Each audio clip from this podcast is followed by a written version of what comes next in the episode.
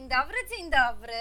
Witamy w nowym odcinku wpisu do Koteksu. Ja jestem Marta. Ja jestem Ania. Ja jestem Ania. A dzisiaj mamy bardzo, bardzo, bardzo, bardzo, bardzo specjalnego gościa. Wiola, czy byś się mogła przedstawić? Dzień dobry, jestem Wiola Myszkowska. Aczkolwiek nie wiem, czy zdołam podołać temu bardzo, bardzo, bardzo, bardzo specjalnego gościa. No, wszyscy nasi goście są bardzo, bardzo, bardzo specjalni, bo jednakowo zgodzili się z nami rozmawiać o Dragon Age: Mass Effect, to jest w ogóle szczyt szczytów, więc... Szczyt szczęścia. Tak, szczyt szczęścia, w szczególności dla nas. O matko, to będzie taki no, fangirling. Dlatego e, myślę, że trzeba już zacząć. na to. Czekałam po prostu... Zacznijmy, przejdźmy do sedna tak. od razu, po prostu nie przeciągajmy tego. Dobrze, sedno. Dragon Age dwa. O! Z grubej rury, zacznijmy od razu, niech będzie. Dobrze, powiedz, powiedz Viola, bo ty grałaś w Originsa i ostatnio skończyłaś dwójkę, tak? Tak, bo ja jestem z tych graczy, którzy zaczęli od trójki w ogóle. Ale, no to, to Ale ja też. No... Zaczęli od trójki i później stwierdziłam, że trzeba być dobrym graczem i trzeba przejść jedynkę i dwójkę, chociażby po to, żeby zobaczyć, o co chodzi i co mnie ominęło. I to była oczywiście bardzo dobra decyzja. Też tak uważamy. Coś... Tak, też tak, też jak uważamy. To po prostu była... Potrzebowałam ja przynajmniej chwilę ciszy, bo myśmy tutaj z Wiolą wielokrotnie rozmawiałyśmy na temat właśnie Dragon Age. To jest taka szczęśliwa, że w końcu nagrywamy. Przepraszam, ale ja nie mogę, no.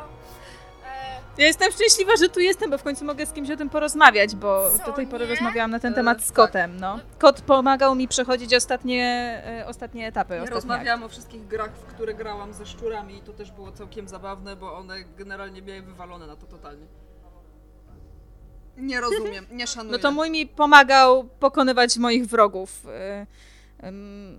Łapą nieskończonej zemsty, więc plus czternaście do siły. I plus dwadzieścia do zajebistości. Bardzo mi pomogła, to trzeba przyznać. No ja, ja mojemu kotowi płakałam, płakałam przy moim kocie, opowiadając mu o wszystkich moich headcanonach na temat tego, co się później stało z, po, po, po dwójce z Andersem i Hawkiem, ale to może pominę, pominę milczenie, bo to były długie i ciężkie godziny. Bo odcinek o fanfikach już był. Był, ja wiem, ale... Ja ale jeszcze to... będzie. Takich kocham. No dobrze, e, przepraszam. E, no więc Viola, może powiedz nam, no, może powiedz nam kilka słów o tym, e, czemu kochasz Dragon Age'a i w ogóle. To jest pytanie z tezą, przepraszam bardzo, bo powiedz może nam, ja powiem, że nie kocham Dragon Age'a i dlaczego tak bardzo go kochasz. Tak, dokładnie tak. No to ja może zacznę w ten sposób, bo myślałam długo na ten temat i stwierdzam, że jest to gra, która jednak potrzebuje podtytułu. I ja mam pewną propozycję, bo był kiedyś taki film z Tildą Swinton, który się nazywał We Have To Talk About Kevin. I ja proponuję, żeby Dragon Age dwa nazywał się We Have To Talk About Anders. I to jest moje... Tak, znaczy, jakkolwiek, jakkolwiek zgadzam się, że podtytuł jest potrzebny, pamiętając film Musimy porozmawiać o Kevinie, widzę bardzo dużo niebezpiecznych analogii. Prawda, że to jest b- tak, bardzo tak, dobre porównanie. Tam,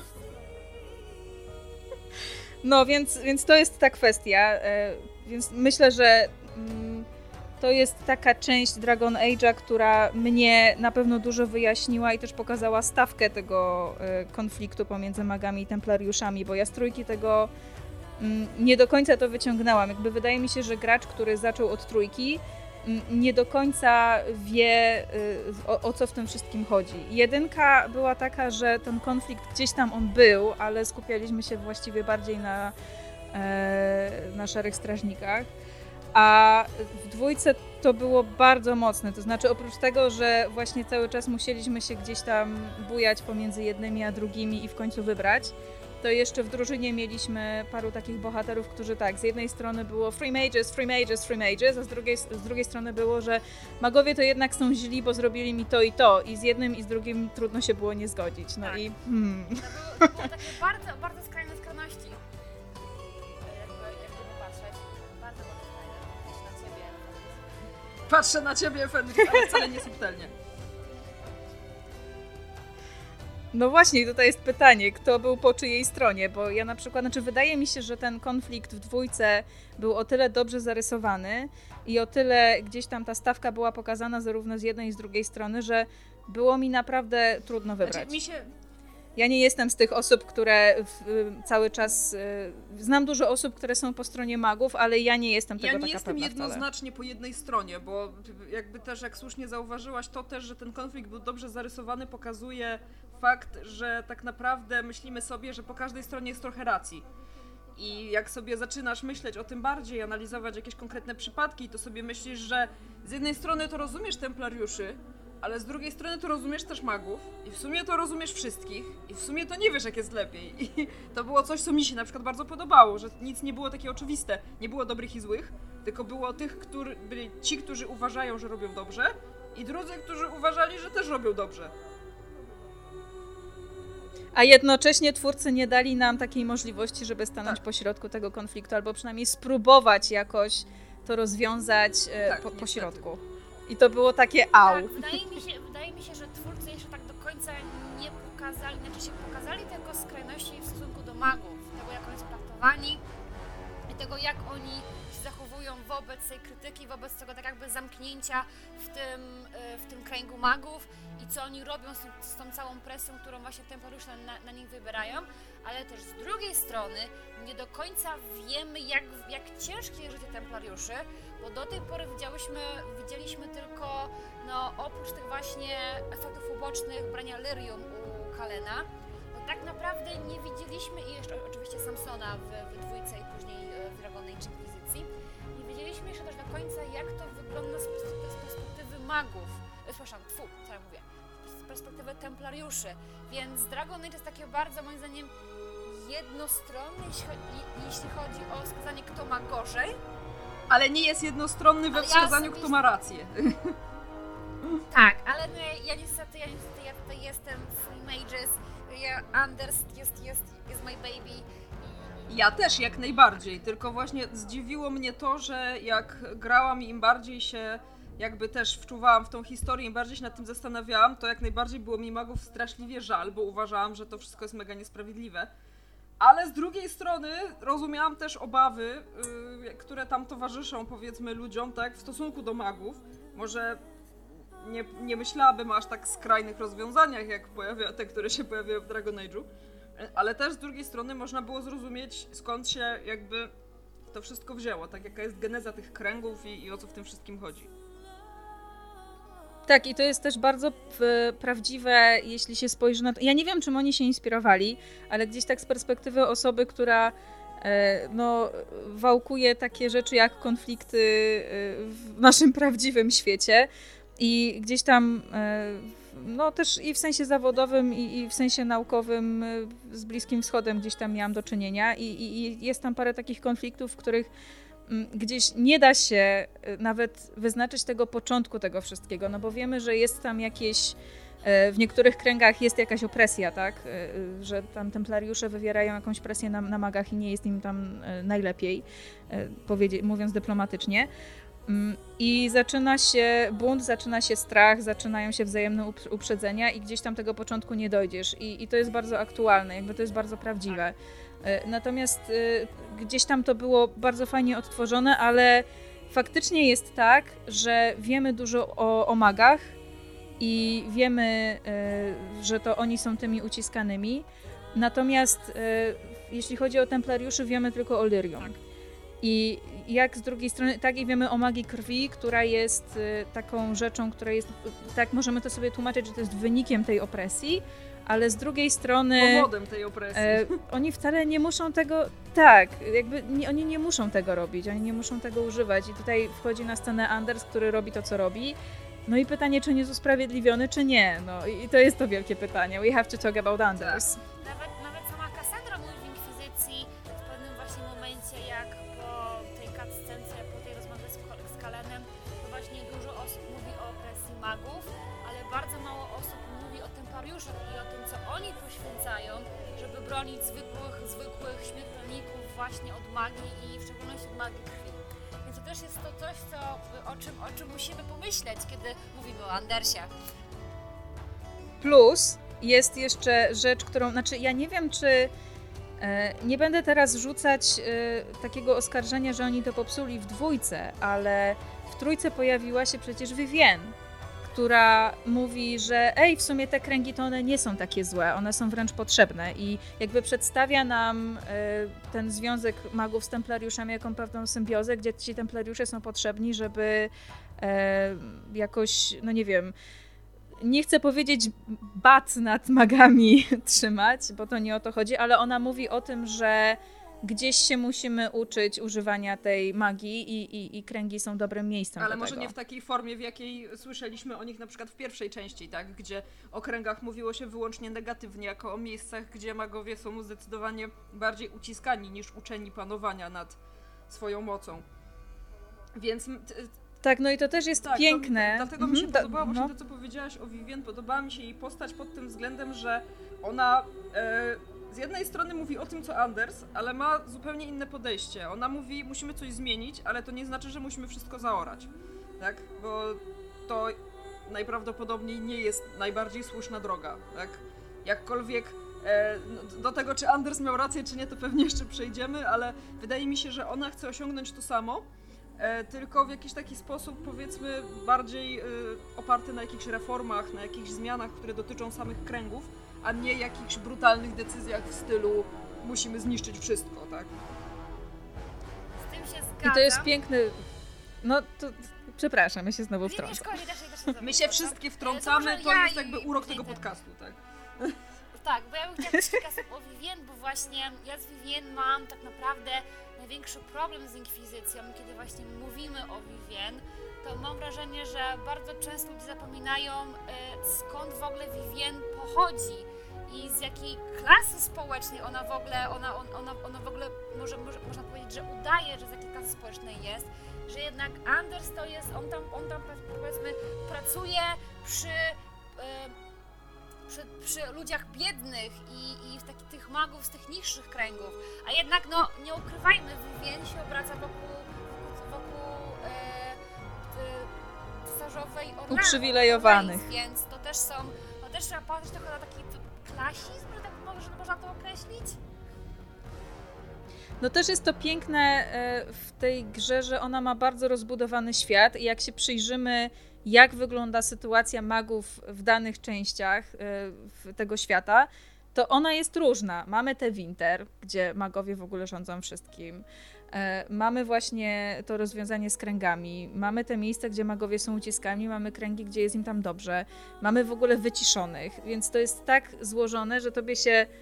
To jest też piękne w ogóle w grach BioWare, że tobie się wydaje, że ty już ogarniasz sytuację i jesteś w stanie się opowiedzieć po którejś ze stron albo z jakimś rozwiązaniem, a tutaj oni ci wprowadzą właśnie taką Vivienne, która powie, ej, ale to przecież jest spoko. No, to jest. BioWare przychodzi i daje ci w ryj y, inną perspektywą i wtedy myślisz sobie, hmm, okej. Okay. Właśnie, właśnie to jest tak, że...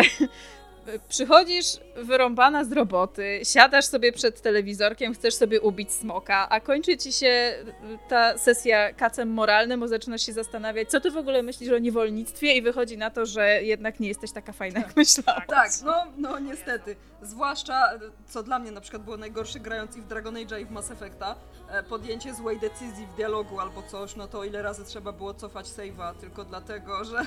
O! Automatycznie cofam ja się, ja się przyznam szczerze i bez bicia, gdyby nie fakt, że wiedziałam z wszystkich, z wszystkich let's playów, które widziałam na YouTubie, że nie wolno dać Cullenowi z powrotem Lyrium, ja bym mu, ja bym mu je dała poprzez perspektywy teoretycznie mojej inkwizytorki, która, która no, jak, jak przychodziłam za pierwszym razem, no tak właśnie myślałam, że tak właśnie będzie takim, takim badassem, później stwierdziłam, że, że nie, no, że nie da się. To zrobiło nad, nad swoimi decyzjami życiowymi i miałam kasa moralnego. Chciałam z powrotem... O wczytywaniu z save'a powinien być w ogóle osobny odcinek i w tym odcinku mogłabym opowiedzieć historię o, o moim graniu w Origins. To znaczy, wiecie, przeszłam kilkanaście godzin, oczywiście jak zwykle elfką i, i tak dalej, po czym przeczytałam solucję hmm, do mojej opcji romansowej i się okazało, że jednak ta moja elfka to nie będzie mogła hajpnąć się z Alistairem.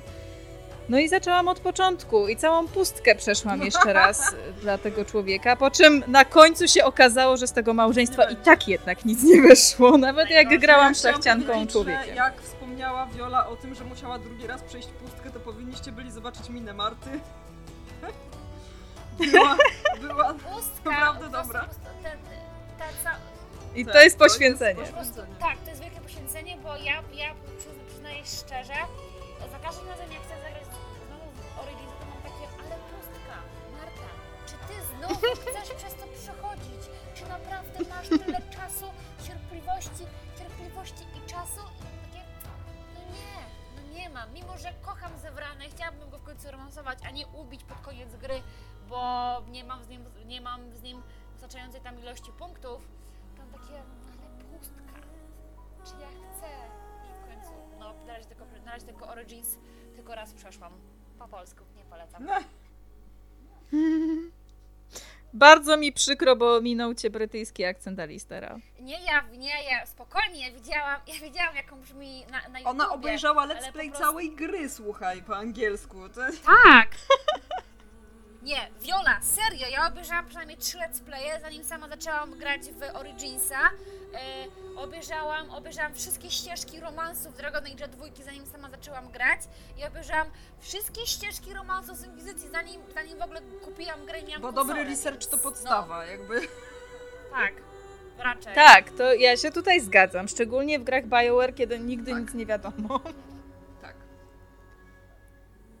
No to co? Winnie, to co, to, to może co, wrócimy do dwójki. Tak. Czy o matko miał rację? Kochana. Słuchajcie, kto, kto, to kto zacznie? Dobra, nikt się nie zgłasza, to ja zacznę. Cisza. Ja chciałam tylko... Nikt, nikt, ja chciałam nikt. zacząć tylko od pewnego stwierdzenia, że ja Andersa uwielbiam, ja Andersa kocham i naprawdę uważam, że jest jedną z ciekawszych postaci, nie tylko w grach BioWare, ale w grach w ogóle.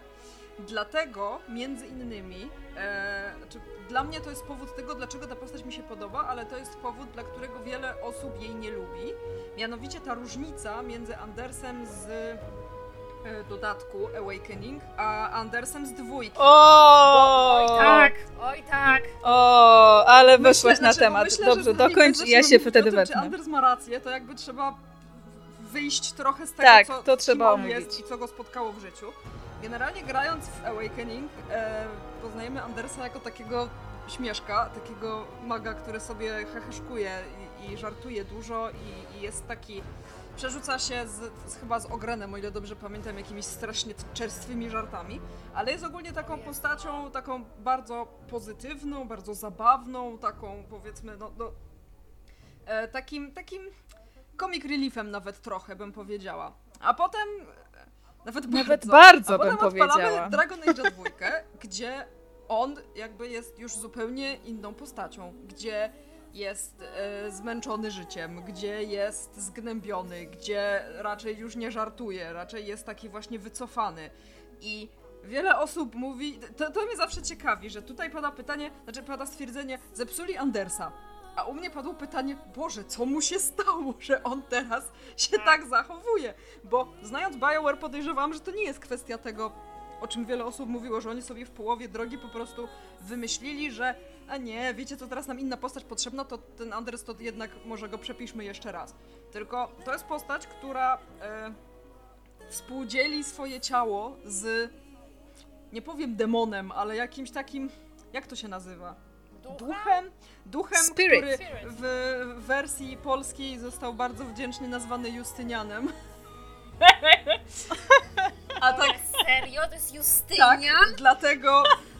Dzięki Bogu, że grałam po angielsku, Matko Boska! Znaczy w, w Awakening to jest Justynian, bo Justynian, co ciekawe, Justice może, nie, nie będzie, nie mówmy o Justynianie, Justice pojawia się właśnie już w Awakening i...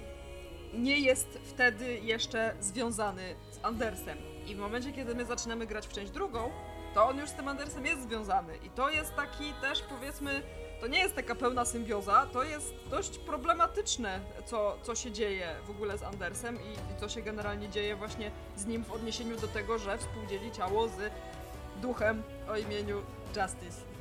Nie Justynian. I ja pamiętam, że o ile w Awakenings to, w Awakening, przepraszam, Anders był taką postacią, by sobie myślę, hi, hi, hi, taki śmieszek, no fajny, fajny, no lubię go, nie? Tam wszystkich lubię, w ogóle wszystko super. To w dwójce mam takie uuu, ojoj, ojoj, oj, nie, nie, nie, nie, dlaczego?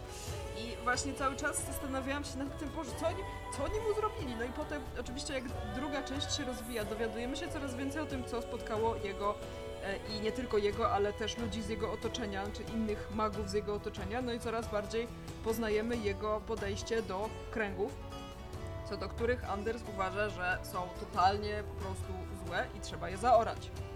I generalnie to trochę to robi, w sensie postanawia... Trochę. Trochę, bo całą, przez cały czas trwania drugiej części Dragon Age'a my pomagamy mu w czymś, nie wiadomo do końca w czym, ale on coś tam ma w swoich planach, coś tam chce sobie zrobić. My mu pomagamy, szukamy mu nawet jakichś, pamiętam, nie wiem, odchodów jakiegoś zwierzęcia chyba nawet, czy coś, nie wiadomo po co. Chyba jakieś kwiatki. Ca- kwiatki chyba daje, też. Tam w każdym razie wielu różnych rzeczy szukamy. Okazuje się, że szukamy ich po to, żeby Anders, nasz... Yy, zmęczony, starany życiem mag mógł skonstruować bombę, której użyje do wysadzenia zakonu w powietrze. Powiem tak. Yes. Tak. I... i, po, i, i... moja, moja wewnętrzna anarchistka. Yes. I chciałam...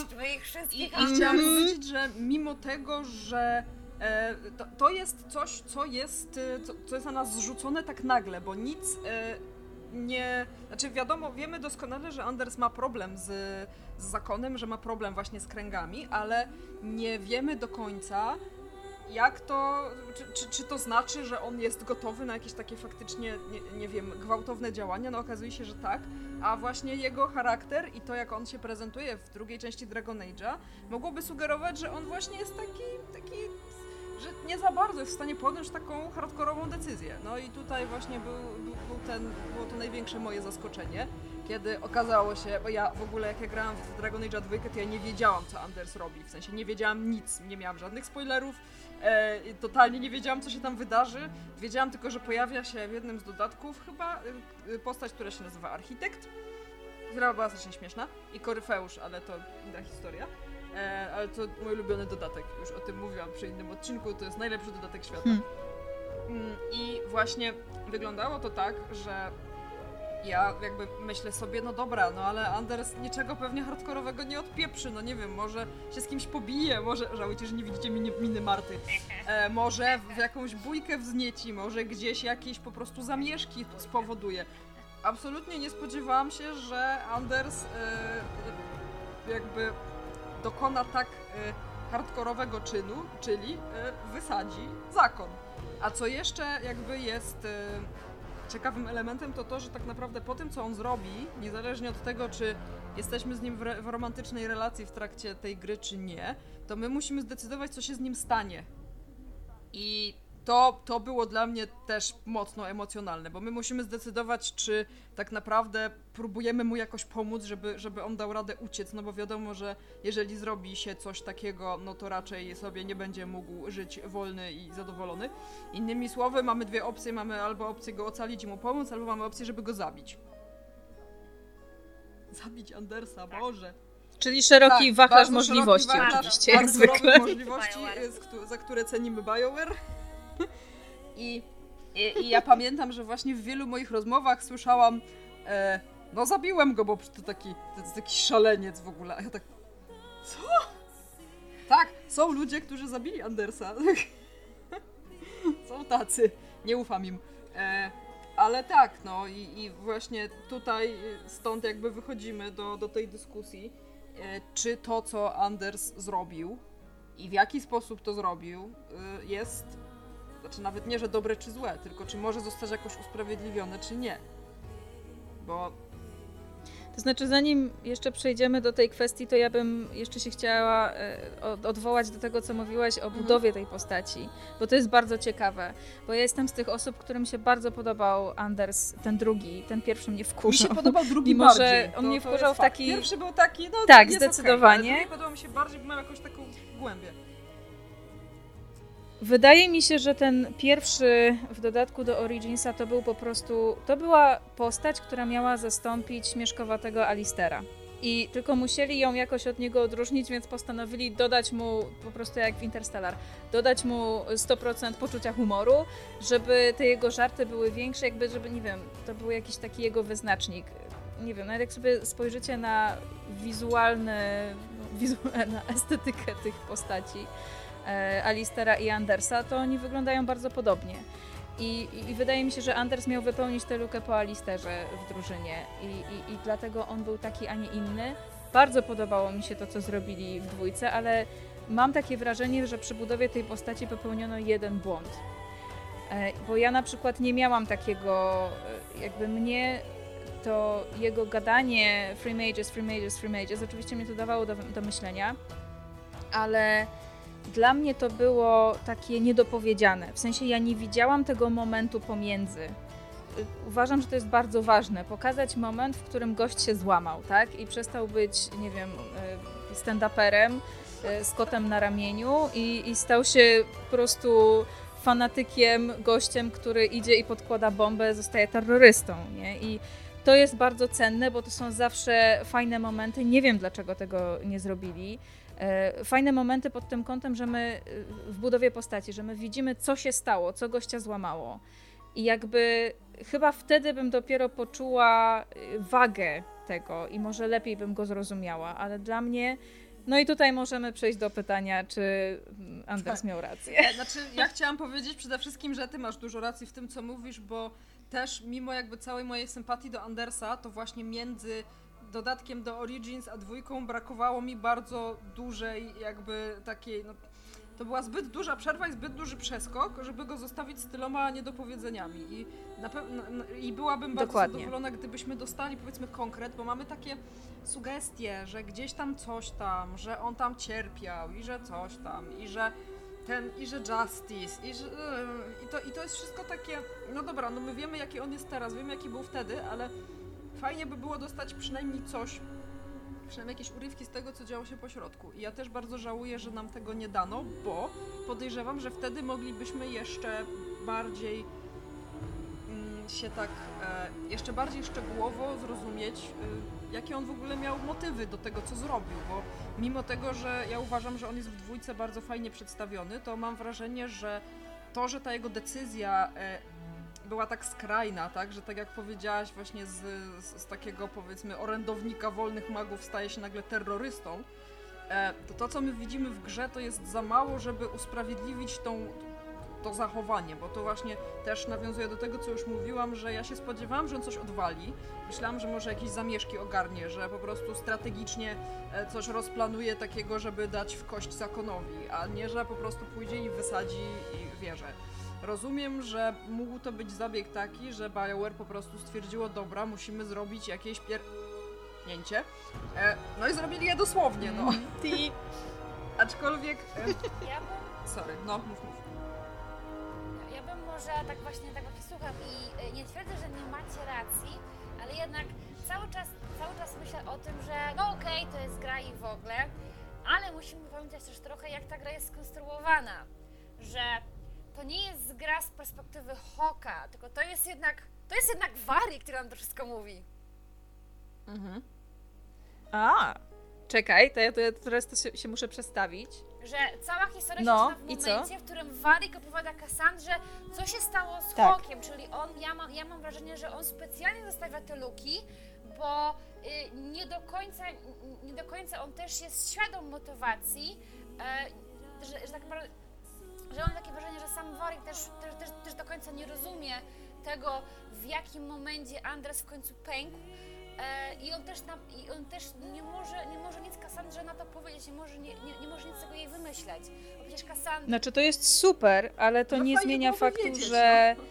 Tak, oczywiście, fajnie byłoby tak. wiedzieć, że jakby to dodało, no, że fajnie, tej postaci. Że, że fajnie było wiedzieć, ale tak naprawdę z tego co pamiętam, to Kassandry w sumie nie interesował ani Andre, Anders, ani Fenris, ani nie w ogóle nikt z tego towarzyszy, tylko ona po prostu chciała wiedzieć, gdzie jest Hawke.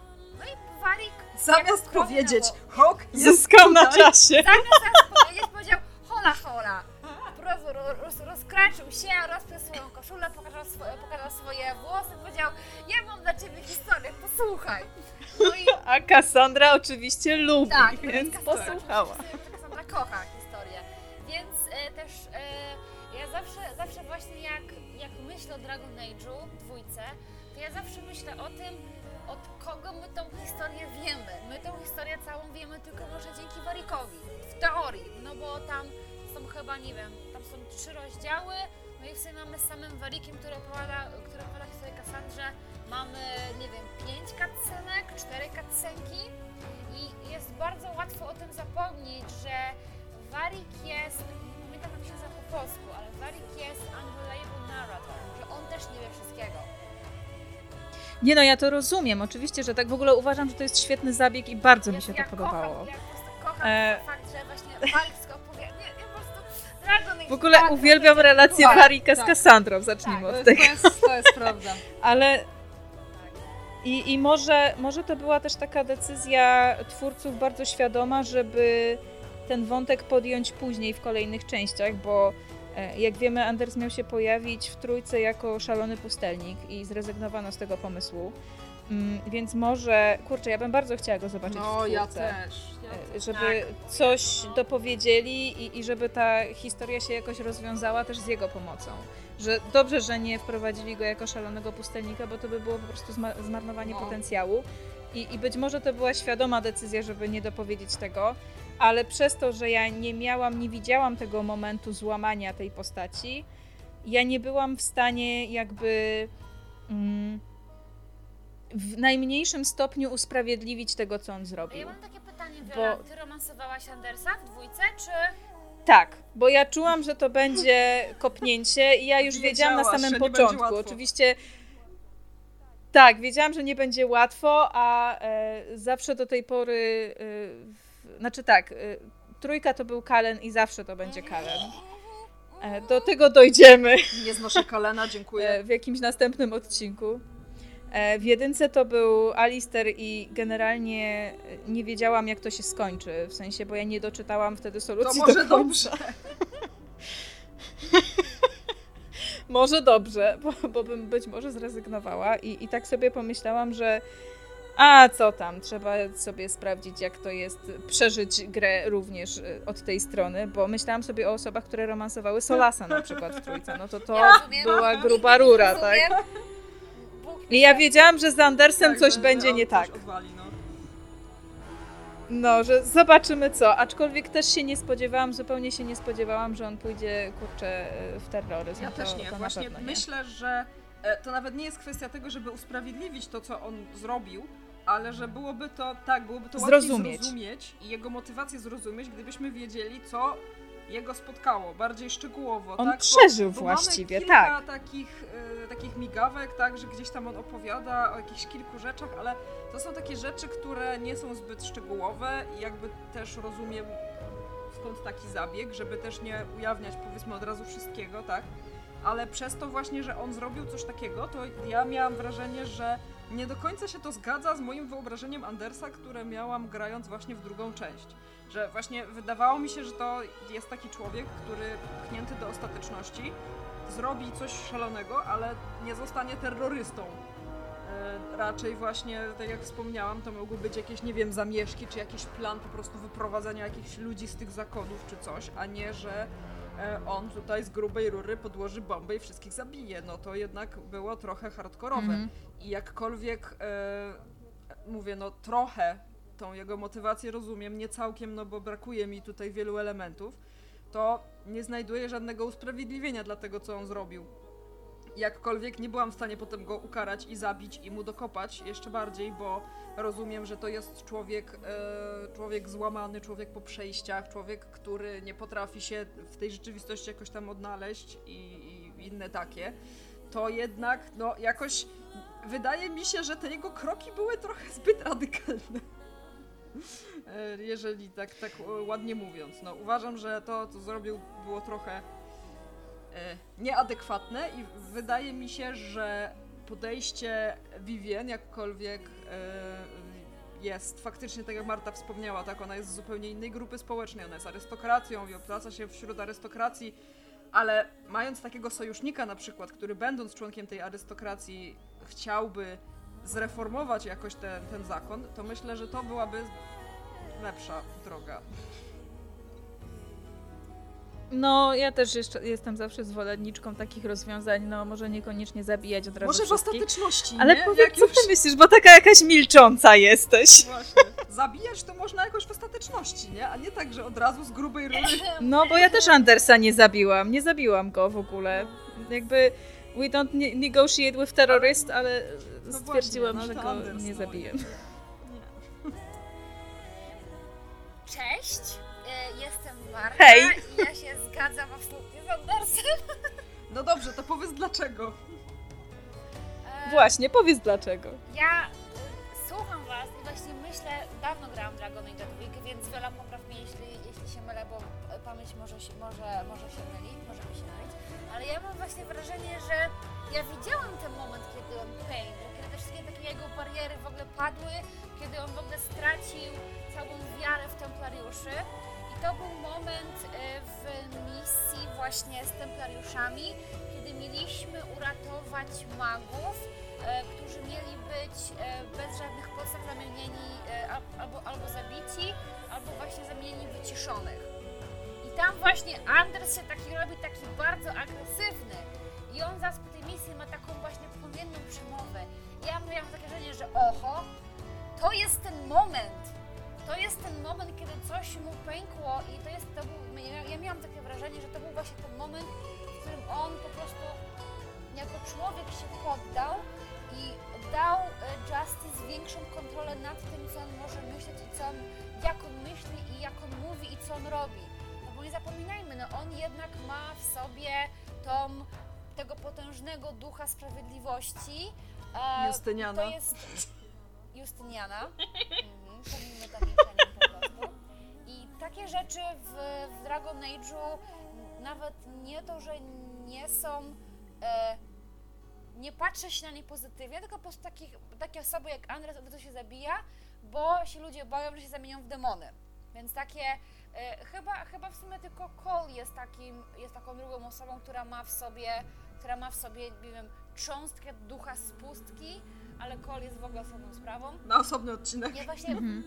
Osobny odcinek. Mm-hmm. Ja właśnie przechodząc tą misję, później rozmawiając z Andersem jako właśnie mag i jako właśnie jego potencjalna love interest, właśnie no, miałam to wrażenie, że to był jednak ten moment, w którym on pękł.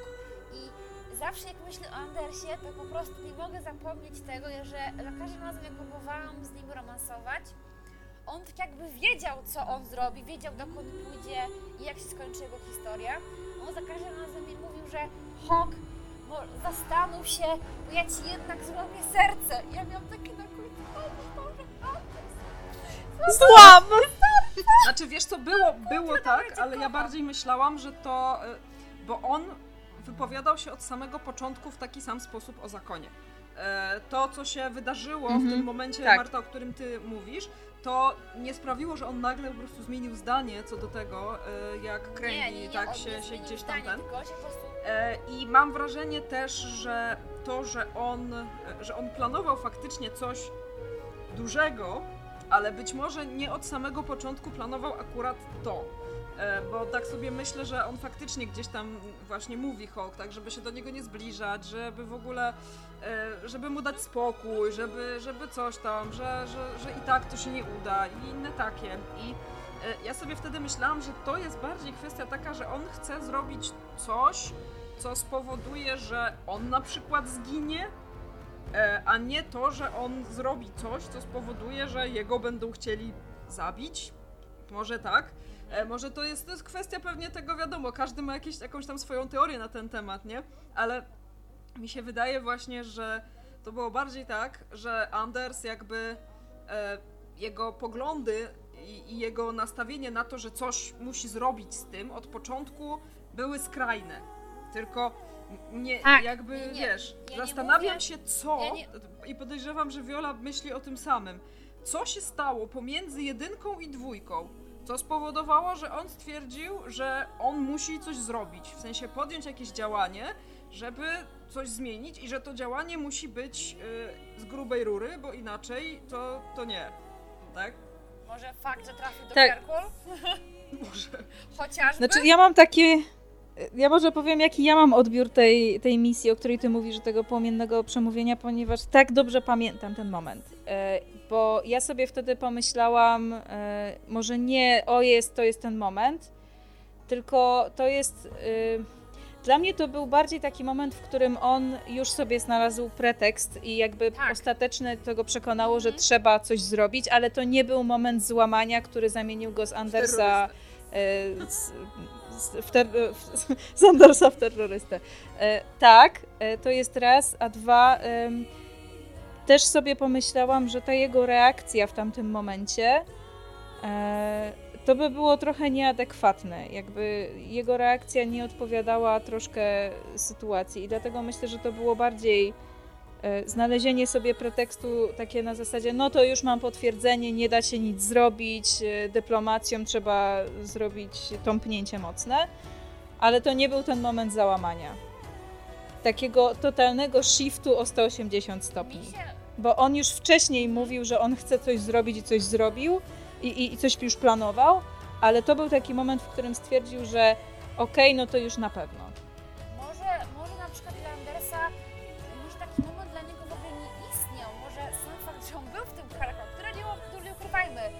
jest, y, nie jestem najprawdopodobniej przeklęty i najprawdopodobniej według lore i według tego, co spekulują fani, to jest w ogóle miejsce, w którym przecież ci pradawni magisterzy z Tadwinteru otworzyli tą bramę, zabili, zabili tysiące niewolników i dzięki ich krwi przeszli do Fejdu i do tej czarnej bramy, czy tam do tego miasta, jak się nazywa, zobaczyli, że tron Stwórcy jest pusty.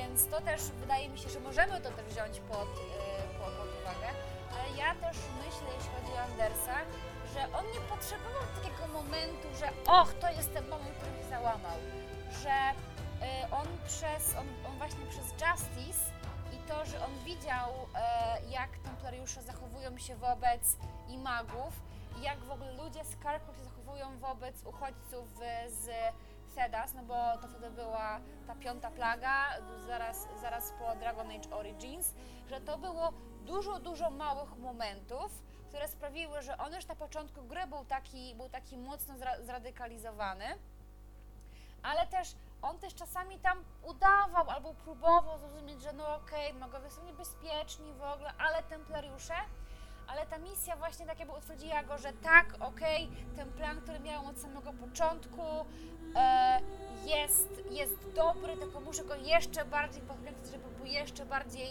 e, śmiertelny. Ja, ja, ja tak, ja tak, ja tak właśnie żeby myślę, był jeszcze bardziej terrorystyczny. Tak, dokładnie. Właśnie y, to, znaczy moim zdaniem to mógłby być taki duży błąd w tworzeniu tej postaci, gdyby nie było takiego jednego momentu, bo gdzieś tam z moich obserwacji też reporterskich w temacie właśnie konfliktów i, i, i opresji i takich rzeczy wychodzi na to, że to musi być wydarzenie, które jest osobiste, bo gdzieś tam rozmawiałam z ludźmi, którzy przez bardzo długi czas trwając też w pozycji, powiedzmy, takich magów w konflikcie międzynarodowym, byli bardzo za tym, żeby gdzieś tam się porozumieć i byli bardzo za tym cały czas, żeby się dogadać i mimo tego, mimo wszystkich krzywd, które gdzieś tam sobie strony tego konfliktu nawzajem wyrządzały i mimo tego, że te osoby były ofiarami też swoje przeżyły, cały czas chciały się dogadać. A, I był taki moment w ich życiu, jeden, bardzo osobisty, który gdzieś tam na nich wpłynął, kiedy właśnie opadły im, im witki i stwierdzili, nie, no się nie da, trzeba po prostu, to, to, to już jest w ogóle sprawa stracona. I nie mówię, że to był moment, w którym oni stwierdzili, dobra, to teraz zostańmy terrorystami, bo to nie o to chodzi, ale był to początek, yy, myślę, że droga do bycia terrorystą, tak, zaczyna się właśnie w tym momencie, w którym stwierdzasz, nie da się dogadać. I takiego momentu mi brakowało u Andersa, że to jakby nie może być, wiesz, czara, która się w pewnym momencie e, przelewa, że, że to jest taki Bo to, co mówisz o Justice, tak? O, Justy... o Justynianie. Wydaje mi się, że to jest bardziej efekt tego, że, że Anders się złamał w którymś momencie, że on był gotowy przyjąć tego spirit, czy tego demona, w zależności od tego, czy rozmawiamy z Solasem, czy nie z Solasem i jak bardzo chcemy, żeby wspierał nas. E, e, to jest efekt tego, że on stwierdził, że coś trzeba zrobić i, i dlatego jakby łatwiej było mu przyjąć. Swoją drogą, tak na marginesie, muszę stwierdzić, że Justice w Origins też był postacią, którą bardzo tak. lubiłam i uważam, że jest, była fajnie tak. zbudowana. Ciekawa tak. była. I właśnie ja jeszcze tylko dopowiem do, do, do tego, co powiedziałaś, że właśnie nie widzieliśmy, żeby Anders próbował coś rozwiązać w inny sposób. I to też właśnie może wpłynęło na takie moje też podejście, także nie do końca jakby uważam, że to jego działanie ma podstawy, bo my go poznajemy w momencie i widzimy jego działania, kiedy on po prostu już jakby jest zdecydowany, co zrobi, tak, że gdzieś tam coś z grubej rury musi przywalić, ale... Nawet łażąc z Fenrisem, nawet Fenris go tak. nie mógł przekonać. E, więc wydaje mi się, że to jest właśnie już faktycznie ten moment, gdzie on po prostu już jest zdecydowany, co zrobi, ale nie widzieliśmy tego czasu właśnie, kiedy on być może jeszcze próbował rozwiązać sytuację jakoś inaczej, co by mi też fajnie grało, tak, no ale no mówię, no mówimy o tym, co by było fajnie mieć, ale i tak to, co mamy tak. jest całkiem niezłe, więc myślę, że nie ma co narzekać, aczkolwiek zawsze można sobie po, podpowiadać niektóre rzeczy. Eee, od czego mamy fanfiction? Tak. Płynnie przeszliśmy do Marty ulubionego tematu.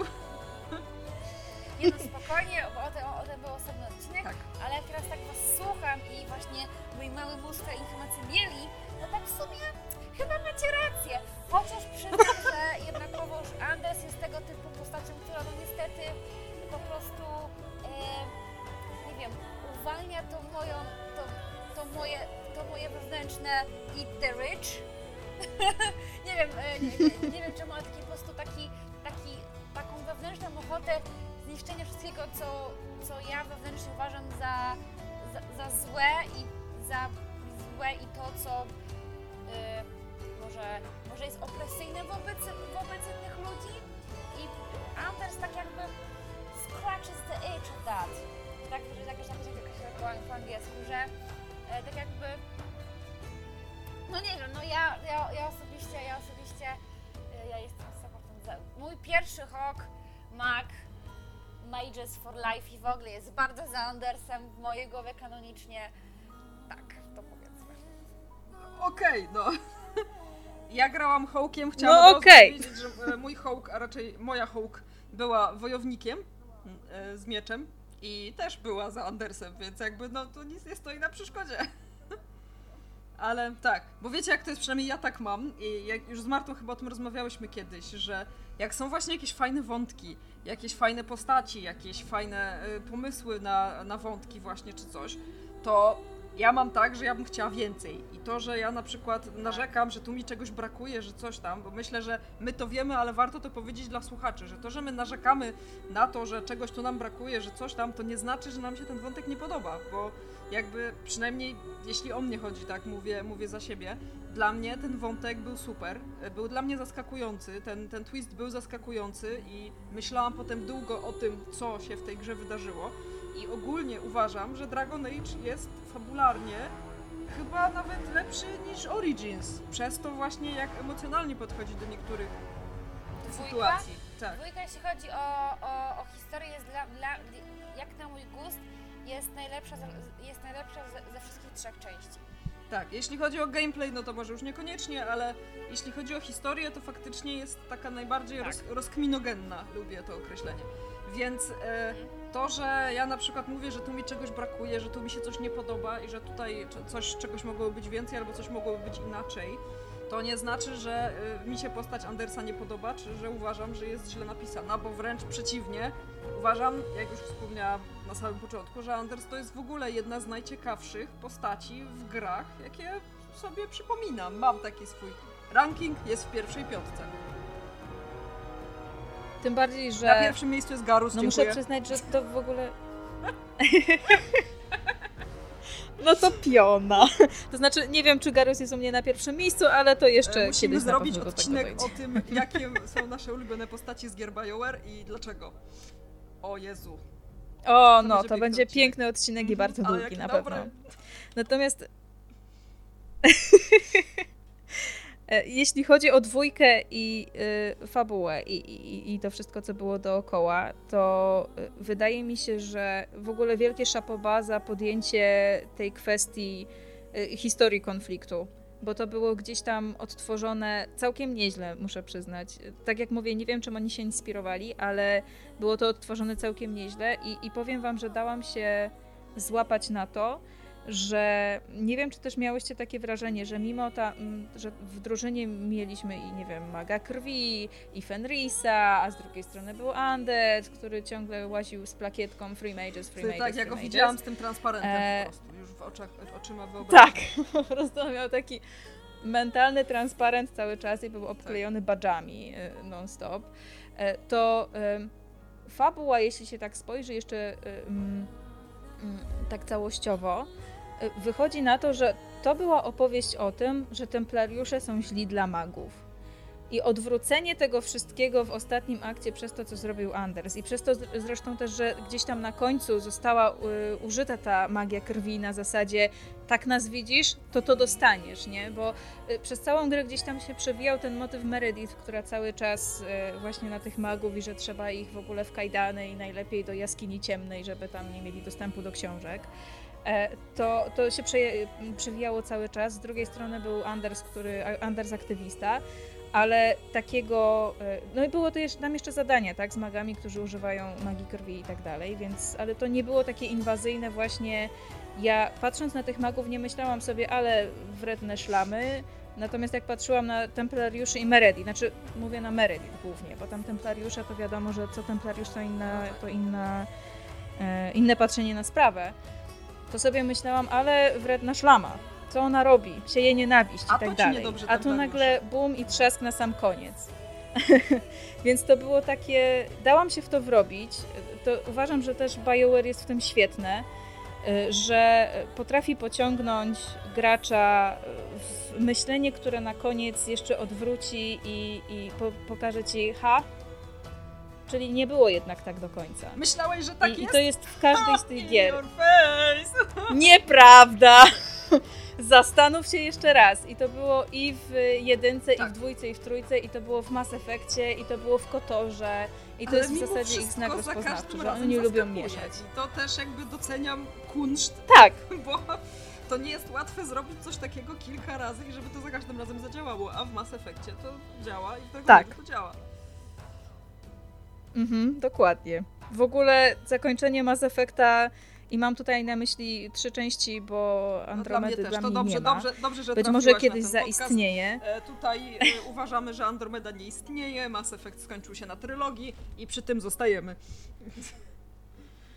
I mam też takie kontrowersyjne patrzenie na, na zakończenie Mass Effecta, że ono mi naprawdę dało bardzo do myślenia. W takim sensie, że później odkryłam, że jest taka cutscene z... Bodziu, jak to powiedzieć? Cutscenka po polsku. E, trudny język. E, jest taka cutscenka, w której jest wdech. Tak, ja ją pod ruinami. Na końcu. O, ja how końcu. Sweet. Ja się dałam wrobić w to, w to rozwiązanie pośrednie. I właśnie... Po takim myśleniu, ja to sobie później przemyślałam i stwierdziłam, że jednak jestem bułą straszną, bo jadę cały czas, wiesz, żeby przeciwko żliwiarzom, tak, ubijmy ich, oni są źli, uratujmy świat, a na koniec daje się tak wrobić, nie? I, i dało mi to bardzo dużo do myślenia, ale tak, to jest BioWare, tak. on tak o robi. Tym, o zakończeniach Mass Effecta też sobie jeszcze porozmawiamy, już trochę gadaliśmy, ale myślę, że temat trzeba będzie jeszcze rozwinąć. Także, no bo słuchajcie, bo już gadamy, gadamy, mhm. ja już widzę tu godzinę prawie na liczniku, a my dalej nie stwierdziłyśmy, czy Anders miał rację, czy nie. e, znaczy... Znaczy ja od razu nie, mówię, no nie, nie no, miał on racji. nie miał racji. Jakby dla mnie nie ma, nie ma w ogóle usprawiedliwienia dla tak. takiego czynu. Nie dla ma, mnie też. Koniec. E, jakby, dla mnie nie. też. Może być... Mój wewnętrzny anarchista chce powiedzieć tak, ale jednak rozumna Marta mówi, no to... No, no może nie do końca. Może nie do końca. Marta, ja wiem, ja wiem jak cię przekonać. Wyobraź sobie, że w tej wieży był Cullen. Uderzyła w najczulszy punkt. How dare you! How dare you! Jak mogłaś, Wiola, jak mogłaś? Coś czuję, że Marta już nie będzie chciała cię zapraszać więcej do podcastu. My friendship with Viola is over now. Ania is my best friend. Am I? Ale oh. ja nie lubię Cullena. No uczę się od najlepszych, BioWare też gra ale, na emocjach. Ale Marta wiesz, że ja nie lubię Cullena. Wiem, Ania. Szanuję, nie rozumiem, ale Ale szanuję. Przynajmniej, słuchaj, przynajmniej z racji tego, że ja nie lubię Cullena, to nie będę starała się go odbić twojej inkwizytorce. Yep. Możecie żyć w jednym tak. świecie. Ja biorę Andersa, ty możesz sobie brać Cullena. Dobra, ale tak, też mi się wydaje właśnie, że no niestety przy całej mojej miłości do Andersa, którego naprawdę uwielbiam i którego bardzo mi żal i który uważam, że przeżył swoje, co daje pewne zrozumienie tego, co zrobił, to jednak nie da się tego usprawiedliwić i uważam, że nie miał racji w tym, co poczynił. Ja mam tylko, ja mam tylko takie wrażenie, że nie wiem, że może gdyby Anders się w końcu wyspał, nie wiem, kupił dobrą kawę... Najadł, wyspał... To może, to, to, Zaczy... to może kto... Zaczynam się bać, co ty robisz, jak się nie wyśpisz, wiesz? To może, to może Kirkwall by nie... No, by nie eksplodował... Marta... Marta wysadza kościoły, jak się nie wyśpi. O, pali, pali kościoły. No, nie no, bo tak, tak też sobie myślę, że gdyby Anders może, nie wiem, miał lepszych przyjaciół wcześniej w swoim życiu i tak, ktoś o niego zadbał, ktoś go nakarmił, pogłaskał po główce. No. Anders, nie wiem, pił więcej magnezu albo coś. Nie wiem. No nie wiem, no teraz tylko zgaduję. Teraz to już sobie możemy tylko zgadywać, no. Chociaż nie, chociaż nie. Nie mogę, nie mogę powiedzieć, że, że gdyby Anders żył w lepszych warunkach, no bo później Anders od yy, tego mieszka, jeśli, jeśli go romansuje, to mieszka przecież z Hawkiem jako przywódcą. No ale wtedy on już ma nasrane we łbie, a jakby może miał takiego ziomeczka jak Hawk, tak, no, zanim miał nasrane we łbie, to, to, może, to może by tak nie skończył.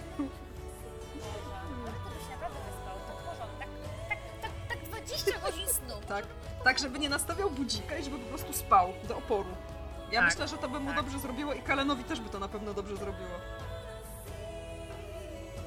Cullen potrzebuje terapii, to jest w ogóle temat na osobny odcinek. Która z postaci BioWare'u nie potrzebuje terapii. No wszyscy! O mój Boże, Cullen szczególnie. Cullen potrzebuje A A meetings, anonimowo, nie. Nie A A, tylko anonimowych... Lyriomoholików. Lyriowiczów, lyrioholików. Tak. Serio. Terapia, Cullen, terapia. Ja mogę poprowadzić. Dobrze, słuchajcie, ja myślę, że to jest pomysł na odcinek. Słuchajcie, terapia bohatera X Y Z i dyskutujemy o tym, jakie może mieć zaburzenia i co, co może z tym zrobić. Jezu, Ania, ja, ja nie mam do tego kompetencji, ja ale jestem pewna, właśnie ja jestem pewna, że ktoś, kto ma takie kompetencje, chętnie by wystąpił jako gość w takim odcinku, dlatego jeśli nas słuchasz i masz takie kompetencje, to pamiętaj, że możesz się z nami skontaktować i nam o tym powiedzieć, a my z wielką przyjemnością zaprosimy cię do odcinka, w którym będziemy diagnozować naszych ulubionych bohaterów. Dziękuję. Tak, my będziemy słuchać. Mieć szerokie, otwarte oczka i kiwać, aha, aha, o Jezu, masz rację, no. Tak, to będzie, tak, tak to więc będzie. Jeżeli ktoś ma takie umiejętności, potrzebuje y, podziwu na przykład ze strony prowadzących podcast, to zapraszamy. Zapraszamy, tak. A przy okazji po y, czwórce, jak już w końcu wyjdzie, ja się zapiszę na osobistą terapię przez rozmowę, bo zazwyczaj po zakończeniach gier BioWare potrzebuję ja też, takowej. Tak, ale niestety właśnie jak ja grałam w gry BioWare'u, to był ten etap, kiedy jeszcze y, nie używałam jakoś intensywnie Twittera i aż mnie roznosiło po prostu, żeby z kimś podyskutować o tym Dragon Age'u, o tym Mass Effect'cie, a nie było z kim. Ale teraz... Ania, czas się zmieniły, teraz Twitter mamy, mamy Instagrama, gdzie możemy mm-hmm, mm-hmm, piszczeć mm-hmm. o Cullenie i o Dragon Age'u, więc tak. Tak, o Dragon Age'u, tak, tak, tak. Tak, e, znaczy tak, słuchajcie, no ja myślę, że to jest ten moment, kiedy no już sobie jakby omówiłyśmy to, co chciałyśmy omówić, więc... E, ja mam tylko tak. jeszcze jedno pytanie do Violi. Oho, oho, Viola, no. Co sądzisz o Fenrisie? Co o Fenrisie sądzę? A. Uhu.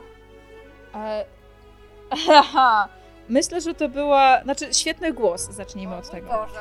E, e, znaczy, no... E, radiowczyni, więc jakby zwracam na to uwagę bardzo.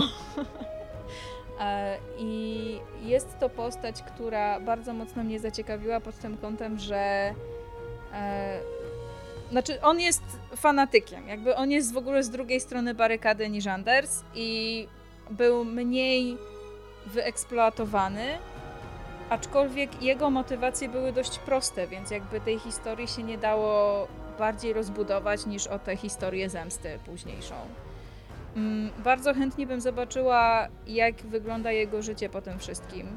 Bardzo chętnie bym go spotkała w czwórce, bo wydaje mi się, że też jest tutaj coś do opowiedzenia więcej. Ale ona nie miała tylu warstw, co, co Anders, czy w ogóle w większości przypadków, jak to zazwyczaj mają postaci w grach BioWare.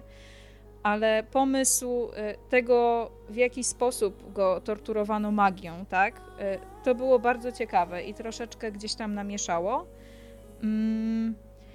No i, ale z drugiej strony też nie było dobrą przeciwwagą do tej całej opowieści, do, do tego, co z drugiej strony BioWare robił w tej historii, czyli templa, templariusze są źli, templariusze są źli i w rządzie nimi wariatka. Magowie też są źli i szyny nie były był... złe i podkłady były złe. I...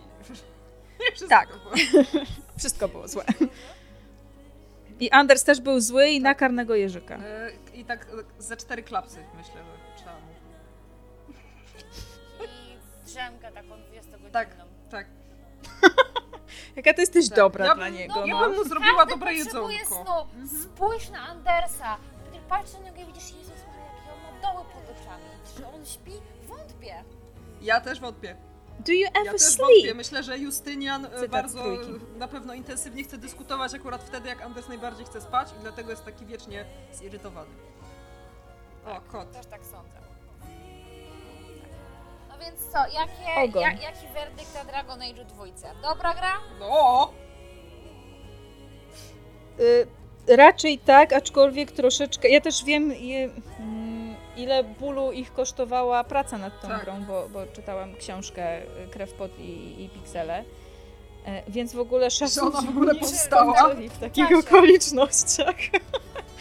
To jest raz, a dwa bardzo... Znaczy, ja lubię tę grę chociażby ze względu na to, że w trójce był żarcik, jeśli grasz w Dragon Age trzy, to wyjść za ziemia. To, to też było warto, żeby przegrać tę grę. Mm, raczej tak, ale chciałabym zobaczyć ją kiedyś w takiej wersji reżyserskiej na zasadzie, niech oni ją dorobią tak kiedyś, chcieli. Żeby pokazali tę pełną wizję tej gry. Tak, tak jak chcieli to właśnie. Było no. wtedy.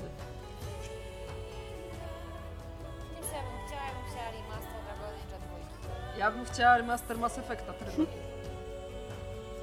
Ja bym chciała remaster Arcanum, ale to już jest w ogóle taka gra, że wszyscy... To już podejrzewam, że się nie, nie załapie na remaster, tak samo jak i Mass Effect niestety i Dragon Age pewnie też. Skoro, skoro Crash Bandicoot dostał remastera, to wiecie... Ale Crash Bandicoot sprzedał więcej kopii, kurde, niż pewnie wszystkie Mass Effecty razem wzięte, jak znam życie. Eee, no i tak. Dobrze. Eee, No to ja chciałam w takim razie w naszym imieniu bardzo, bardzo serdecznie Wioli podziękować za to, że do nas dzisiaj dołączyła, żeby pogadać e, o Dragon Age'u dwójce, ale tak naprawdę to głównie o Andersie, nie oszukujmy się. E, mhm. Obojdziu, ja wam dziękuję, bo w końcu mogłam o tym komuś opowiedzieć. Chciałam tylko powiedzieć, że Wiola nie, nie, pierwszy i nie ostatni raz e, na pewno się pojawia jako nasz gość, więc... E, Będziemy mieli jeszcze dużo okazji, żeby sobie właśnie podyskutować o tym, co nam w serduszku siedzi i, i, i, że, i że Anders w ogóle jest biedny, ale nie ma racji. I, i tak. Yeah. tak. Także ja w swoim imieniu, czyli Ani, bardzo dziękuję. Ja w imieniu swoim, czyli Marty, też dziękuję. Ja w swoim imieniu również bardzo dziękuję. Marta, czyń honory. E, chciałabym powiedzieć, że wpis do kodeksu został dodany. Yeah. Dzięki, pa! Dzięki! Pa!